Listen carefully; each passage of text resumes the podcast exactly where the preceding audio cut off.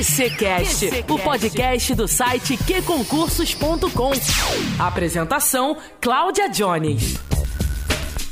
Olá, concurseiros! A gente está de volta ao nosso QCCast, mais um episódio chegando para você bem fenomenal, pode estar certo. Eu sou Cláudia Jones, estou chegando por aqui para trazer um assunto bem legal, que é a questão dessa movimentação aí em torno do concurso do Senado que iniciou a seleção da banca organizadora. E eu não vou estar sozinha aqui de jeito nenhum. Eu trouxe aqui o professor Marcel Guimarães, que vai trazer para gente aqui várias dicas sensacionais. Professor Marcel é consultor consultor legislativo do Senado. Então, gente, não tem pessoa melhor para falar, não é isso, professor Marcel? Seja bem-vindo mais uma vez. Oi, Jones, tudo bem? Obrigado aí pelo convite mais uma vez de participar do podcast. É, dar é, o meu alô para o pessoal que está ouvindo a gente, sejam bem-vindos. E hoje a gente vai falar um pouquinho desse concurso tão aguardado que é o concurso do Senado Federal, né? Sempre gera muita expectativa nas pessoas, já que é um dos melhores órgãos para se trabalhar no Brasil hoje, né? Tanto o Senado, quanto a Câmara, o TCU, são aí os órgãos que formam uma elite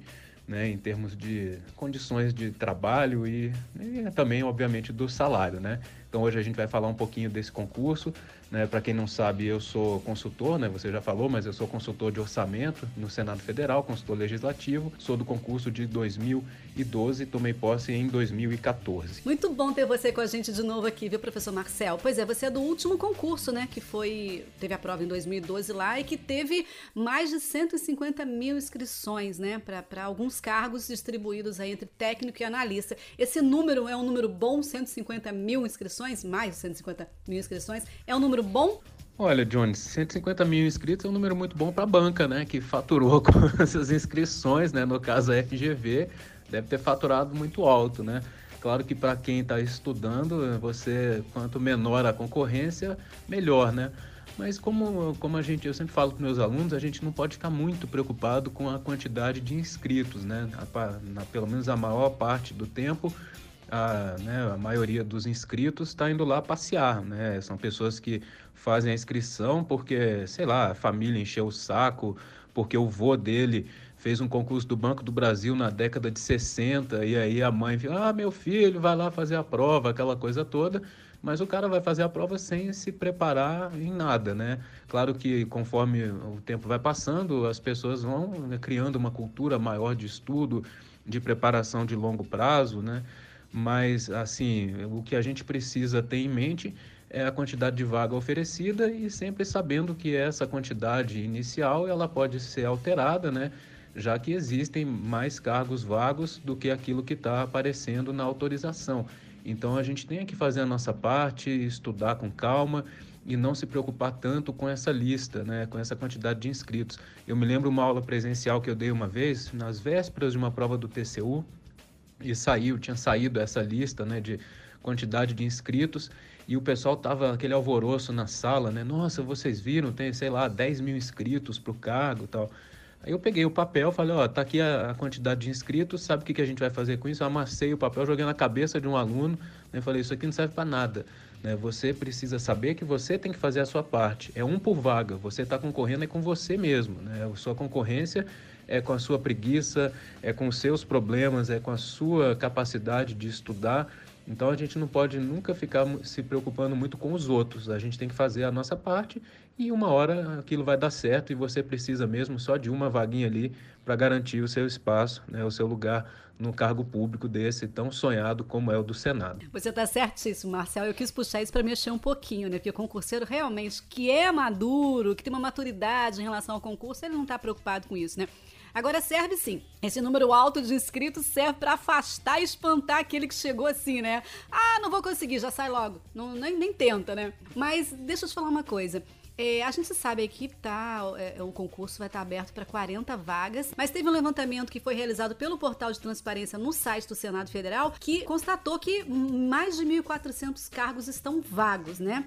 E são oferecidas 40 vagas. Primeira coisa que eu lhe pergunto: o Senado ele costuma chamar mais aprovados do que o número de vagas do edital? Olha, Jones, e né, você e o pessoal que está ouvindo a gente é, o candidato pode ficar muito relativamente tranquilo com relação a isso, né? Apesar desse número restrito, um número muito baixo de vagas na autorização, existem, né, como você bem colocou, existem muito mais vagas, muito mais cargos vagos do que o número de cargo oferecido no concurso. Então a expectativa é sim de que eles chamem mais gente do que esse, né, do que esse quantitativo. Por exemplo, no meu concurso, era na área de orçamento, de consultor de orçamento, só tinha uma vaga e foram chamados 13 ou 14. Né? Então, é muito comum isso acontecer. É uma casa política, então o cara passou no concurso, está ali como um excedente, né, num cadastro de reserva, é, vai lá encher o saco do parlamentar, né, tentar brigar para ser chamado. É o que a gente fez no nosso concurso. Foi difícil, mas deu certo no final. Então, eu acho que, principalmente nos cargos aí de analista de administração e de processo legislativo, tem muito espaço para conseguir né, uma, um, aumentar esse quantitativo na hora da nomeação. E é claro que existe uma restrição orçamentária, né, uma restrição financeira, existe a PEC dos gastos, né, um cenário econômico não muito animador né, para o ano que vem e para este ano. Só que a gente tem que ter em mente que os cargos existem e que a casa, principalmente o, o, Senado, ele tem a demanda, né, tem o serviço lá, é importante a presença desses servidores, principalmente na área de processo legislativo, que é uma área muito demandada lá dentro, muito importante, muito valorizada. Os parlamentares gostam muito dos servidores dessa área, principalmente né, para convidar para trabalhar em gabinete, já que é muito importante né, conhecer essa atividade legislativa, a atividade fim do Senado Federal então eu acho que tem bastante espaço aí para fazer, né, para brigar pelo menos para mais nomeações, pelo menos nessa área de processo legislativo e talvez também na área de, né, na área de analista, né, a parte de administração ali. Acredito que eles chamem mais gente do que o que está definido ali na autorização. Você falou aqui com a gente, professor, que é muito bom trabalhar no Senado, é uma casa muito bem conceituada, e a gente fala dos benefícios, né? os benefícios maravilhosos e a remuneração, que são remunerações sensacionais, né? Para cargo de nível técnico aí, acima de 19 mil reais, né? Nível que exige apenas o nível médio, né? De escolaridade. Então, assim, os salários, as remunerações são fantásticas, né? É, todo mundo sabe, né? Não, dá, não precisa esconder de ninguém, até porque existe o portal da transparência e quem quiser é só bisbilhotar o salário do amiguinho lá na, né, na internet. Hoje em dia, eu brinco com os alunos, ah, vocês já fizeram controle social, né? Que é entrar no portal da transparência e dar aquela olhada no salário do pessoal mas realmente os salários do legislativo em geral são muito bons, né? Tanto o Senado quanto a Câmara e até mesmo o Tribunal de Contas da União, né, que para fins de proposta orçamentária se vincula ao poder legislativo, embora seja um órgão independente, de uma forma geral os salários são muito bons, né? Até o nível né, médio no TCU, no Senado, na Câmara gira em torno aí de entre 15 e mais de 20 mil reais por mês sendo que tem lugar que o nível o cargo de nível superior não paga isso né, no poder executivo, às vezes numa empresa estatal. Então é óbvio que o salário é um grande atrativo, embora eu sempre bata muito nessa, nessa tecla de que não é o único ponto que você deve escolher né, na hora de fazer o seu concurso. Eu de vez em quando brinco com o pessoal, né, coloco um exemplo do cargo de prático, né, que é o, entre aspas, aí, o manobrista de navio. Então eu boto aí um mundo em que você não precisaria se preocupar muito com dinheiro, em que você tem um, tenha duas opções, uma de ganhar né, 200 mil e outra de ganhar 100 mil. Aí todo mundo fala na aula, pô, eu queria o de 200, né? Aí tá bom, o 200 mil é para trabalhar, né, sei lá, quantos dias, você tem cinco filhos, é divorciado, você mora, sei lá, numa cidade, eu não vou citar nenhum nome para não, né, não deixar ninguém ofendido, mas você mora numa cidade que, uma porcaria de cidade, ganhando 200 mil. A outra opção é ganhar 100 mil sendo solteiro, morando em Camboriú, por exemplo. Né? Aí todo mundo já olha e fala, rapaz, o 200 mil já não é tão interessante, né? Então, claro que eu, é uma brincadeira que eu faço, mas é para as pessoas verem que não é só o salário que importa, né? Que você tem uma série de outros fatores né, que você tem que levar em conta na hora de escolher o seu cargo. É, eu mesmo já fui do TCU, acho, e falo muito isso, que o TCU, em termos de estrutura, é muito melhor do que o Senado e que a Câmara, de um modo geral, né? em termos de condição de trabalho, equipamento, é tudo novinho, né? você tem vaga na garagem coberta para todos os servidores, você tem um restaurante muito bom, né? Eu tenho espírito de gordo, então eu sempre penso na comida, né? Apesar que o Senado também é muito bom nesse aspecto aí, a Câmara também tem um restaurante excelente. Mas o plano de saúde do TCU, por exemplo, né, tem as suas vantagens. É, você tem é, creche dentro do tribunal, né? no caso do Tribunal de Contas da União tem uma creche, o teu filho pode ficar lá até a idade de um ano e pouquinho, né? o Senado, por exemplo, não tem isso, está né? Tá começando até agora, mas em termos de estrutura mesmo, o Tribunal de Contas é melhor. Aí todo mundo fala, por que, que esse idiota então não ficou por lá? Justamente pelo salário. Na época que eu passei, o, o Senado pagava mais ou menos uns 5 ou 6 mil por mês a mais do que o TCU. E aí é claro que também, né, não vamos ser hipócrita, é, você não vai rasgar dinheiro e o Senado também tem condições de trabalho excelentes. Né? Claro que tem uma outra frescura ali que o TCU né, tem as suas vantagens, mas o fato é que onde você passar nesses concursos aí, TCU, Câmara e Senado, você vai estar muito bem servido e provavelmente não vai reclamar de muita coisa, né? Sempre vai ter uma reclamação, mas é um nível menor aí. Interessante essa sua colocação, gostei muito, ó, gente. Fique atento aí, hein? Mas, e além de tudo, também é saber, né, quais são as atividades do Senado, né? Você se eh, comprometer, você se encontrar com as funções do Senado, né? Essa coisa toda, porque a gente também tem que se encontrar com o cargo, né?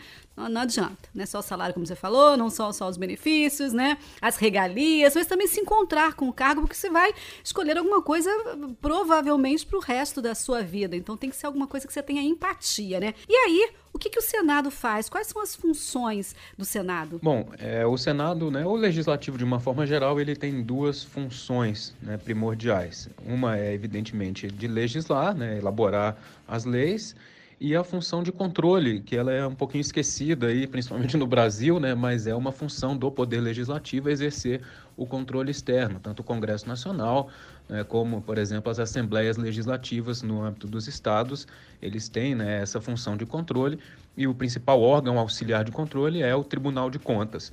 Mas especificamente da função legislativa, o Senado Federal, assim como a Câmara, né, é, é nessas casas legislativas que tramitam os projetos de lei, ou de iniciativa do Poder Executivo, ou de iniciativa dos próprios parlamentares, vai depender da matéria, né? Tudo isso é regulamentado na Constituição Federal, nos artigos 48, 49, 51 e 52, né? Quem que pode iniciar cada tipo de matéria, no caso legislativo, e o artigo 60, 61 ali tem as matérias de iniciativa do presidente. Mas, enfim, todas as, as propostas legislativas, né, projeto de lei, projeto de lei complementar, medida provisória, tudo isso aí passa pelo crivo do legislativo. Então, a, o caminho tradicional, comum, é o que? Um projeto de lei com iniciativa do Poder Executivo. Ele inicia na Câmara dos Deputados, então um projeto de lei chega lá na Câmara, sei lá, eu quero é, liberar dinheiro para a Covid, né? ou qualquer outra coisa, eu quero uma nova lei de trânsito. Então, isso vai para a Câmara. Dentro da Câmara dos Deputados, a matéria é distribuída por, em comissões né, temáticas. Ah, vai ter impacto financeiro, vai para a Comissão de Finanças e Tributação, vai ter impacto na educação, vai para a Comissão de Educação. Passa nas comissões temáticas, em cada uma tem um relator que vai dar um parecer aprovando ou rejeitando a matéria com as emendas. Depois que isso passa na, em todas as comissões temáticas, segue para o plenário da Câmara. Depois da Câmara dos Deputados, né, uma vez que o projeto tenha sido aprovado, vai para o Senado Federal, que é a casa revisora. Então, no Senado, ele passa, cada projeto de lei, ou PEC, seja lá o que for, passa por comissões temáticas também, sei lá, de transporte, de né, Constituição e Justiça, Comissão de Meio Ambiente, sei lá, todas as comissões temáticas pertinentes à matéria vai para o plenário do Senado. Se por acaso houve alguma alteração em relação ao projeto original, isso volta para a Câmara dos Deputados para ser né, debatido de novo. Caso contrário, né, o Senado chega à conclusão de que o projeto da Câmara veio e está ok, isso vai, né, em qualquer dos casos, ou do Senado ou da Câmara, para a sanção do presidente da República, se for um projeto de lei ordinário ou um projeto de lei complementar. Né?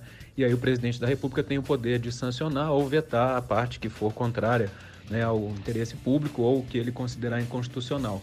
Esse veto ele pode ser derrubado depois pelo Congresso Nacional. Então esse é o trâmite né, simplificado aí das matérias, né, principalmente o que é projeto de lei, né, o que for lei ordinária e matéria de lei complementar. Né? A medida provisória tem um trâmite um pouquinho diferente, assim como a matéria orçamentária, mas basicamente é isso. Então, o que faz, um, por exemplo, um analista de processo legislativo?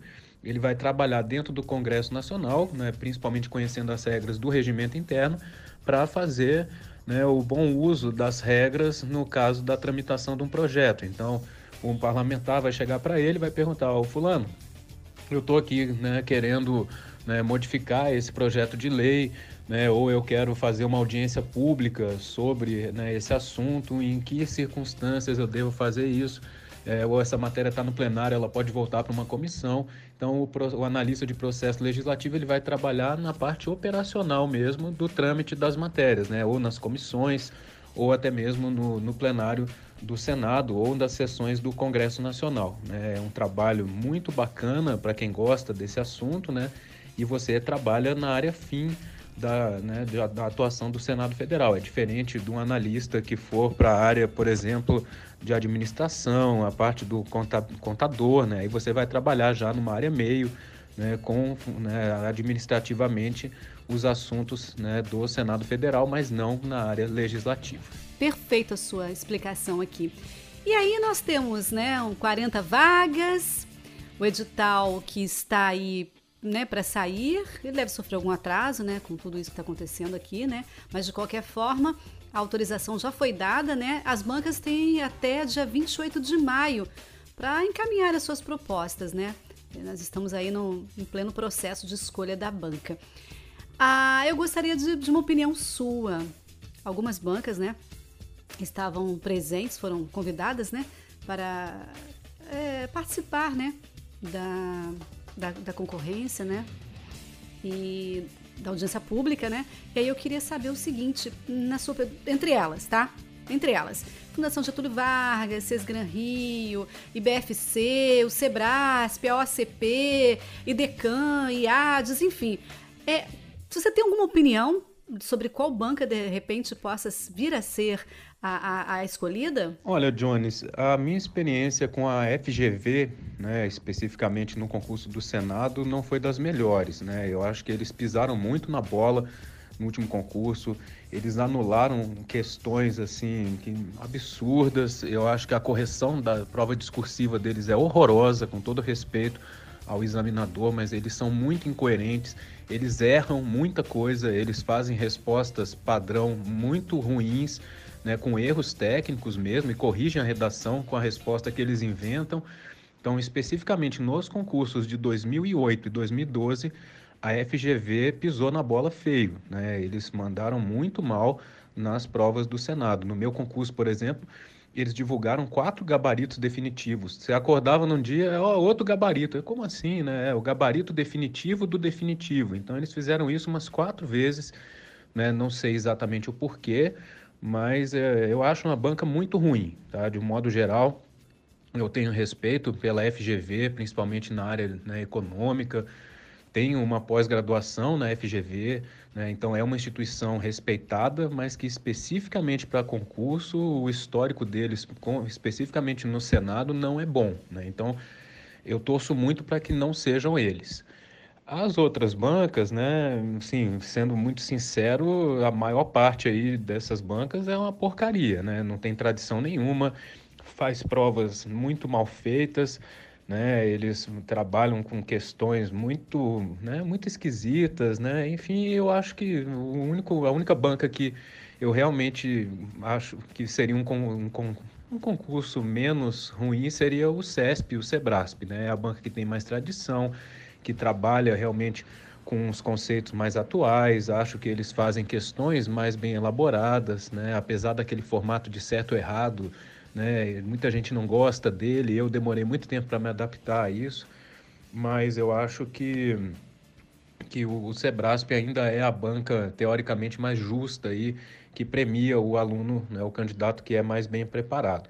As outras bancas, elas realmente não gosto, da maioria, acho que elas fazem provas mal feitas, muito esquisitas, não acaba não premiando o candidato que se prepara melhor, né? Claro que tem sempre um componente aleatório, uma sorte, um azar, sei lá, mas eu acho que em geral no Sebrasp, quanto mais você estuda, mais sorte entre aspas você tem, né? Aquela brincadeira quando você está estudando para concurso, a família fica: "E aí, fulano, já passou?"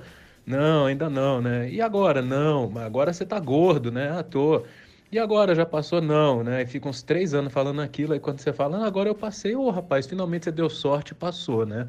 Mas, eh, enfim, a gente né, que se prepara para concurso sabe como isso é chato, né? O filho da tia, da vizinha, estudou pouquíssimo e passou, e você é um idiota que né, estuda há anos e não passa. Mas a gente não pode se preocupar com isso, tem que fazer a nossa parte, mas eu torço muito para que seja o Sebrasp, o CESP, a banca escolhida, né? Acho que é a melhor das opções aí. É, e essa coisa do, da sorte é de matar, né? Tapinha nas costas, que sorte é para matar, né? Acho que sorte em concurso público é a sorte de cair exatamente aquilo que você estudou, né? E falando das bancas, realmente o Sebrasp, é, antigo CESP, é realmente uma banca profissional, né? Sabe o que faz. E é uma banca para avaliar realmente quem sabe, né? Quem sabe de fato, quem estuda mesmo, não tem chute, né? Então quer dizer que o seu voto é para o CESP. Eu também gosto muito dessa banca, apesar de eu não estudar para concurso, né? Já trabalho há 15 anos com concurso, mas eu gosto muito dessa banca. Eu tenho visto é uma, um profissionalismo muito grande do Sebrasp, né?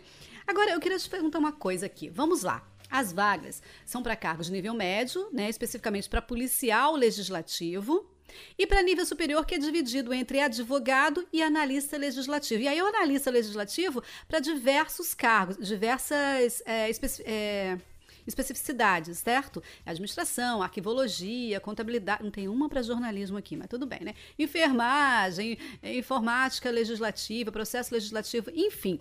Dentro dessas aqui, o processo legislativo é o cargo que pode é, que serve para qualquer graduação ou não tem esse cargo aqui? Tem que ser específico mesmo, tem que ter especialização mesmo. Então, Jones, com relação aos cargos, é, existe o cargo de técnico, né, o de analista e os, tec, os cargos de, no nível de consultoria. E o de advogado, aí, na verdade, ele está num patamar, né, como diria o Bruno Henrique, está em outro patamar ele está num patamar mais alto, mais elevado, porque ele se equipara ao cargo de consultor. Então, a consultoria legislativa, né, existe a CONLEG, a consultoria legislativa, que são as várias áreas do direito, as especializações, especificações em direito constitucional, administrativo, eleitoral, na área de transporte. Existe a consultoria de orçamento, que é, que é onde eu trabalho, e existe a advocacia do Senado, que é um cargo com, né, com um padrão mais elevado, tanto que se você prestar atenção, né, eles colocam ali padrão 41, né, no padrão inicial da remuneração. Então, é um cargo que paga mais do que os outros. O cargo de analista, né, a maior parte aí é com área específica, arquivologia, assistência social, enfermagem, contabilidade. E o cargo, né, que, o cargo que não precisa de nenhuma formação específica é o de processo legislativo e se eu não me engano, de registro e redação parlamentar, que é aquela parte de taquigrafia, né, também não precisa de formação específica. O de policial legislativo também não, né, mas aí já é o cargo de técnico. Mas os outros, de contabilidade, engenharia, aí você já precisa, sim, do diploma específico. Então, quem está quem tá pensando aí né, em fazer o concurso, mas né, quer aquela área mais genérica, né, vai para o processo legislativo ou para o cargo de policial. Perfeito. Então, quem tem qualquer graduação não está de fora, pode aproveitar, né? Esse processo legislativo. Então, é, a, gente, a gente percebe aqui, né, pelo concurso nível médio, único com, com um, um único cargo aqui, que são cinco etapas, né? Então, é um concurso bem puxado também, né? E aí eu te pergunto o seguinte cara se interessou aí pelo concurso do Senado, nunca estudou para concurso público. É agora, né? Essa é a hora de começar a se organizar, sair à frente e tomar conta aí para poder é, ganhar e otimizar tempo, não é isso? E quais são as dicas que você traz aí pra gente? Olha, é claro que o, o candidato que, né, que se prepara há mais tempo, ele sempre vai ter uma vantagem né, na preparação de longo prazo, já que ele já possui algum conhecimento prévio, principalmente nas matérias básicas, né, nas matérias comuns a todos os certames, português, direito constitucional, administrativo, às vezes um raciocínio lógico, mas uh, o cara que começa a estudar depois, ele também tem chance, né? Então, eu sempre falo também para os alunos né, que o Ayrton Senna ele podia largar dos boxes, que ele ia lá e ganhava a prova, né? O Rubens Barrichello, com todo respeito ao profissional, mas ele podia largar na pole position, que ele ia fazer alguma bobagem durante a corrida, ia quebrar alguma coisa e ele não ia chegar. Então, o fato de você largar antes às vezes não quer dizer nada, né? Você pode largar depois dos outros, mas você com uma boa estratégia de preparação, estudando de verdade, né, você consegue chegar na frente dos outros e acabar alcançando a sua vaga aí. Eu, o primeiro colocado do último concurso na área de processo legislativo, o Ivan Falcone, né, muito amigo meu, ele, ele era aluno da UNB na época e estava formando em relações internacionais Saiu o edital do concurso, ele nunca tinha feito nenhum concurso na vida dele. O único concurso que ele fez foi o do Senado Federal a vida inteira e foi o primeiro colocado. Então eu até brinco com ele, falo: "Ivan, você não pode dar coaching para ninguém, porque você nunca levou porrada, você não tem a menor ideia do que é você tirar lições de um concurso. Você não tem lição, você passou em primeiro lugar no único concurso. Então a sua amostra ela é completamente deturpada, né? Claro que é uma brincadeira, o cara é muito bom, né, teve o mérito né, grande de passar em primeiro lugar num concurso muito concorrido e muito difícil. Mas o fato é que você tem que começar logo a se preparar. Se você está pensando em fazer esse concurso, decide amanhã e já começa a estudar, né, já começa a se preparar, pega os materiais, vai fazer questão, vai ler né, a parte teórica que o tempo, apesar de não parecer, se um concurso, se a prova for aí no final do ano, né, você tem pouco tempo. Pensa aí que se forem 10 matérias no edital, né? Não sei exatamente quantas são em cada uma, mas vamos supor oito matérias. Se você levar um mês para se preparar para cada uma delas, são oito meses. Então, né, a água já está subindo aí, já está batendo no pescoço, já tem que começar para ontem a sua preparação. É verdade, professor Marcel, é verdade. Mas sobre essas estratégias aí, a gente vai voltar, já estou te convidando aqui para voltar comigo, vamos fazer uma série bem longa de como estudar para o concurso do Senado, vamos falar dos cargos, vamos fazer uma, um episódio para cada cargo para explicar direitinho. Acho que é bem válido, vale bastante a pena, né? Então, assim, essas estratégias todas de como estudar, o que cai, enfim, a gente vai falar num próximo episódio. Já tô te convidando aqui, hein, Marcel? Perfeito, Jones. É, eu já aceito o convite, né? Já me coloquei à disposição de vocês, sempre que você, né, sempre que precisarem, eu estou à disposição. Então, toda quando quiser fazer o evento, né, sobre os cargos, enfim, sobre concurso, eu estou sempre aí, né, na medida do possível, passando aquilo, né, que eu aprendi, né, claro que eu não sei tudo, né, e tem alguma, né, só a intenção de ajudar os candidatos aí a tentarem né, otimizar a, estra a estratégia de preparação para o cargo do Senado ou qualquer outro, né? Se eu puder ajudar, eu sempre vou estar satisfeito. É isso. É isso que vale, essa intenção é muito válida e claro que você tem todo o conhecimento. Você é uma pessoa que é, passou por tudo isso, né? Você é um mestre, é um aprovado, então você tem muita coisa para passar para a gente aqui. A gente vai ajudar esses nossos guerreiros aí. Eu vou te convidar até para fazer uma live, viu? Mas então, você quer colocar mais fazer alguma colocação que a gente não tenha falado? Beleza, Jones, está combinado. Eu sempre vou participar, né? Só né, chamar aí. A gente marca direitinho, inclusive para live. Eu acho que a, a pergunta que né, todo mundo se faz é quando vai ser a prova, né? Infelizmente a gente não tem essa resposta ainda, apesar da movimentação né, do, do concurso no sentido de, de escolha da banca.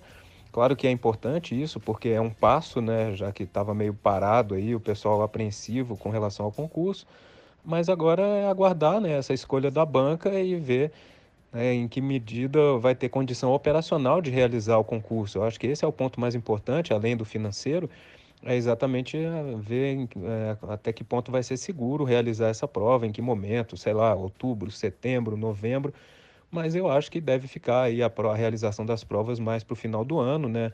E a nomeação deve ser realmente só no ano que vem. Né? Mas quanto mais adiar aí, mais tempo o pessoal tem para se preparar. Então eu não acho ruim, né, essa postergação, essa procrastinação, né, desse edital. Então é ficar ter a cabeça no lugar, aguardar que as coisas vão acontecer na hora certa e vai estudando enquanto isso, porque a hora que sai o edital a gente sempre reclama, né? Quando não tem edital a gente fica desmotivado, quando tem edital a gente acha que está pressionado, mas a gente sempre vai estar tá reclamando de alguma coisa. Mas é esperar aí e continuar o estudo firme e forte que a oportunidade vai aparecer, né? Eu queria, não sei se a gente já está encerrando, mas eu queria agradecer, né, mais uma vez pelo convite de participar do programa, né, um programa muito bacana, eu acho que tem sido muito válida a iniciativa, né, de trazer esse, esse tipo de informação para os nossos ouvintes aí. A gente do lado de cá é que agradece a sua disponibilidade sempre, está sempre aberto aí para os nossos bate-papos e até a próxima então, hein? Um grande abraço para você. Obrigado, Jones, obrigado nosso, para o nosso ouvinte aí que teve a paciência né, de aguentar, me aguentar até o final e desejar né, uma boa, um bom dia, uma boa tarde, boa noite, uma boa semana para todo mundo. Né, tomar cuidado aí, né, lavar a mão, passar o álcool em gel e estudar direitinho, né? E a gente vai, né, conforme o tempo for passando, vai se aperfeiçoando e vai tendo cada vez mais chance de passar num concurso, né? Espero ter contribuído aí, né, pelo menos tirado alguma dúvida, né, esclarecido alguma coisa, né, do concurso do Senado e né, desejar sorte para vocês e ficar aguardando aí a nossa próxima oportunidade para participar do programa. Obrigado mais uma vez pelo convite, sempre muito válida a participação, muito válido participar do programa de vocês, que eu gosto muito, né, e tô, me tornei aí fã, tenho né, sempre ouvido na medida, né, como, eu, como eu tenho disponibilidade para ouvir, tenho acompanhado o programa e acho muito válida a iniciativa de vocês de passar esse tipo de informação para os candidatos, né? O concurseiro, de um modo geral, ele é muito inseguro, né? E ele sempre busca informação e o programa, né, o nosso programa cumpre muito bem esse objetivo. Obrigado e até a próxima. Bons estudos para vocês. A gente que agradece, professor Marcel Guimarães, e ó, você vai voltar aqui com a gente. Você que está do outro lado, continue, como diz uma personagem minha favorita, continue a nadar, porque vai dar tudo certo. Se você fizer a sua parte, não tem como não dar certo, né? Então, assim, continue na sua, na sua é, preparação, com foco total, com disciplina, com organização. A gente volta a qualquer momento com um novo episódio aqui falando sobre esperando a banca sair, né? E falando sobre realmente a, a em cima da banca, trazendo dicas de estudos para você para o concurso do Senado.